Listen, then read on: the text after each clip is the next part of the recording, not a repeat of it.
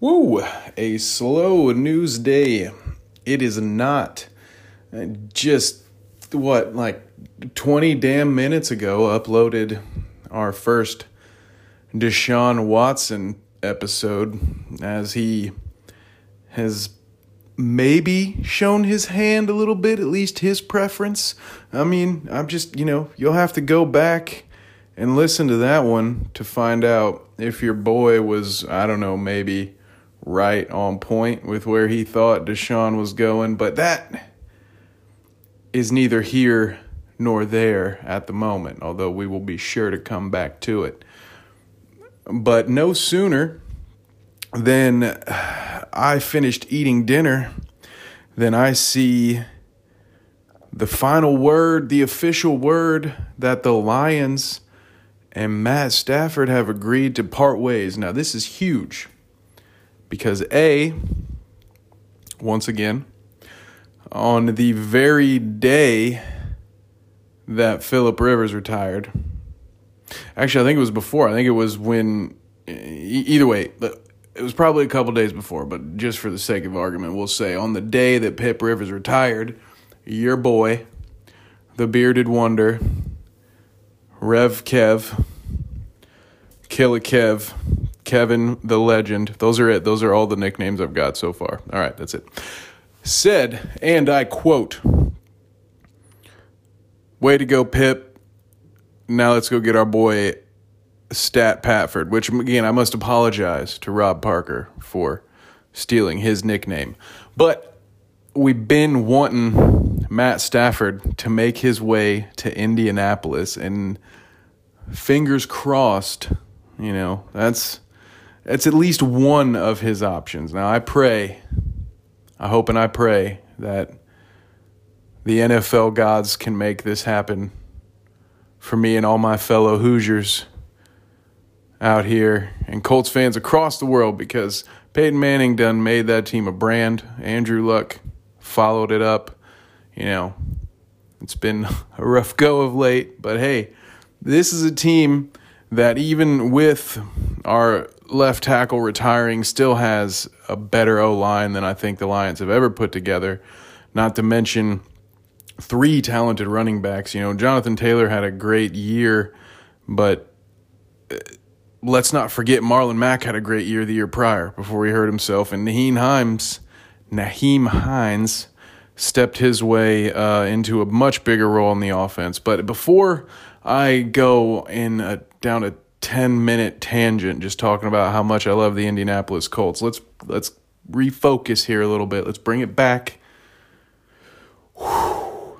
Got to stay calm, got to stay focused because the Colts are not the only option for Matt Stafford. They are just Matt Stafford's best option. So now part of this, you know, I've I've heard it said if the Lions want to do right by Matt Stafford, they will send him to Indianapolis. But this is a business after all. So, eh, where are some of the other places where they can get good value for what they are giving up? Which what they are giving up is a quarterback who coincidentally had his best years after Megatron retired. It's pretty crazy how this guy continued to put up 4,000 yards a season at least had some 4,000 yard seasons and cut down turnovers despite just getting blown up in the backfield, having no protection, not having arguably one of the greatest wide receivers of all time. He went back to just having some guys.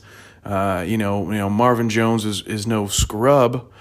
Golden Tate is only a scrub between the ears. He's a great talent, just kind of a fucking moron, but that's he's gone. It's fine. Just just get over it. Get past it. Matt Stafford has had a good season. Has had a good season. Has had a good career, um, considering what he's been stuck with. But the Colts aren't the only suitor knocking at the door. I've heard the Patriots. Now, I don't see how uh, the Patriots would be able to. I mean, they could probably make a similar offer. I I, I don't know. Um, I don't see how that works nearly as well for Stafford. But as far as the organization goes, if I were Detroit, after just having to get rid of the head coach that we poached from New England. I don't know. Um, that's a little too bitter. Uh, Matty P. I don't. I, I don't know. I could not go back to New England if if I were running Detroit. I would go elsewhere, like maybe San Francisco. We talked about this in the Deshaun episode.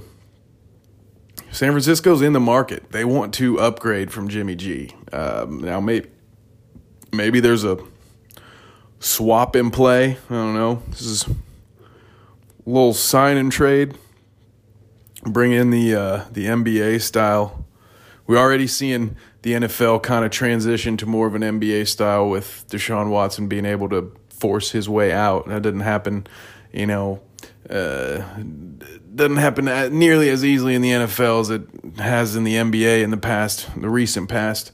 So I don't know. Maybe we'll see another one. Maybe we'll start seeing some more sign and trades. Um, so yes, Matt Stafford could end up in San Francisco. He could end up in New England.